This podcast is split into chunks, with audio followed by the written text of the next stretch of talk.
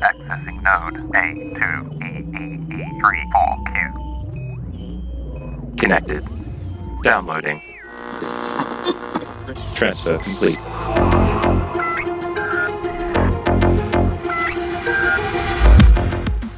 Welcome back to the Dead Drop, your secure transfer of video game and developer news. I'm Matthew Bliss, your interpreter of the games industry, your prophet of playable material, your professor of time preservation. At the time of recording, there's not really much big news to talk about, so we're going to do a very quick roundup of smaller articles that aren't breaking the games industry, but that you might be interested in. So we're going to go quick fire in this episode, but before I do, I just want to remind you that our new type of episode, the Network Intel episode, is one that I make with questions, requests, research inquiries, and rumors about the gaming industry sent in by you. So if there's anything that you're curious about from the video games industry, game developers, anything like that that you'd like me to research and you think would be good content for an episode, get in touch. deaddroppod at gmail.com or you can direct message me on Twitter at mattblisspod. All right, let's get into it. This is your transfer from the 18th of August, 2022, and these are the news stories that you need to know. You might remember a few months ago, Nintendo of America made news when there were reports coming out from employees of the company that full time workers had a lot more access to more privileges, more benefits as workers for the company as opposed to those working part time.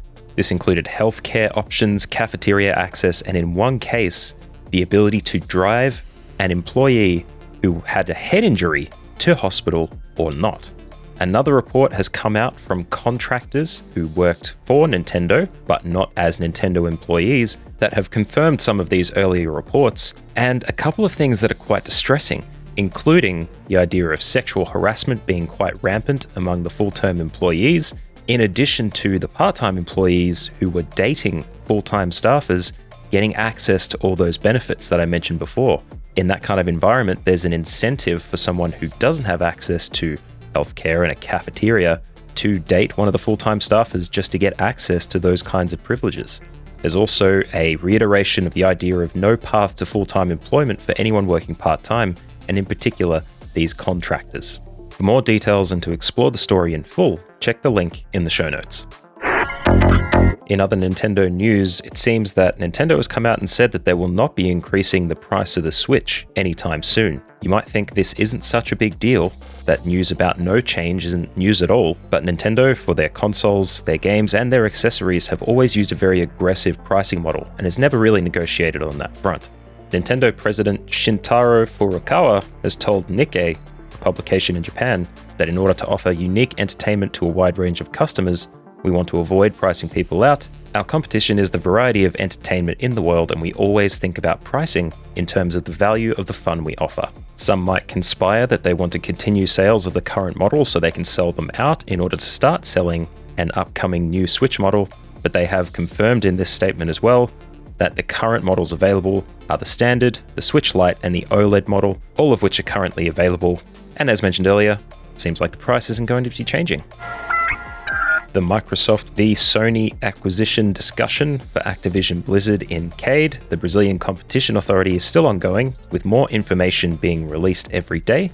The most recent and most significant one being that Xbox has now confirmed that the Xbox One sold less than half of PS4 consoles during that generation. Microsoft hasn't released this data, usually, saying that it's not the key metric of success that they like to focus on, but you may also remember that the Xbox One had a very turbulent launch, with all these aspects of always being online and having access to media centers, meaning they both spread themselves too thin and weren't giving the fans what they wanted.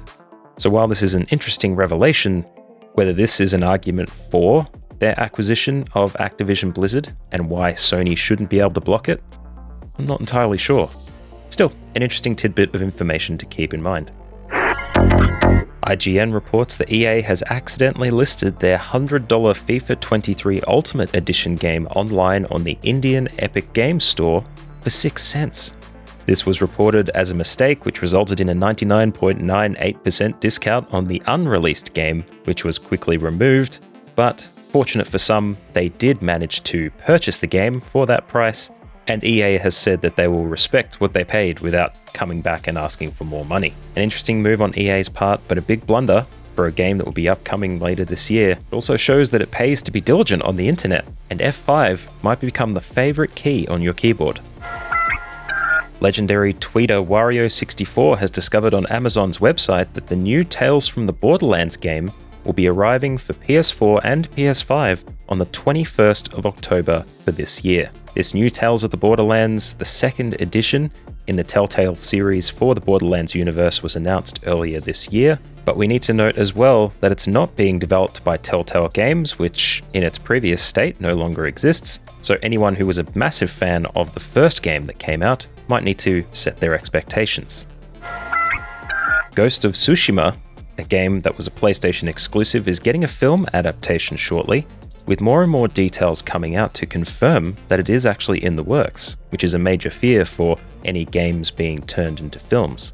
Chad Stahelski has interviewed with Collider magazine and confirmed that, honestly, we tried to do it all in character, meaning it's a Japanese thing about the Mongols invading Tsushima Island, a complete Japanese cast in Japanese. Sony is so on board with backing us on that.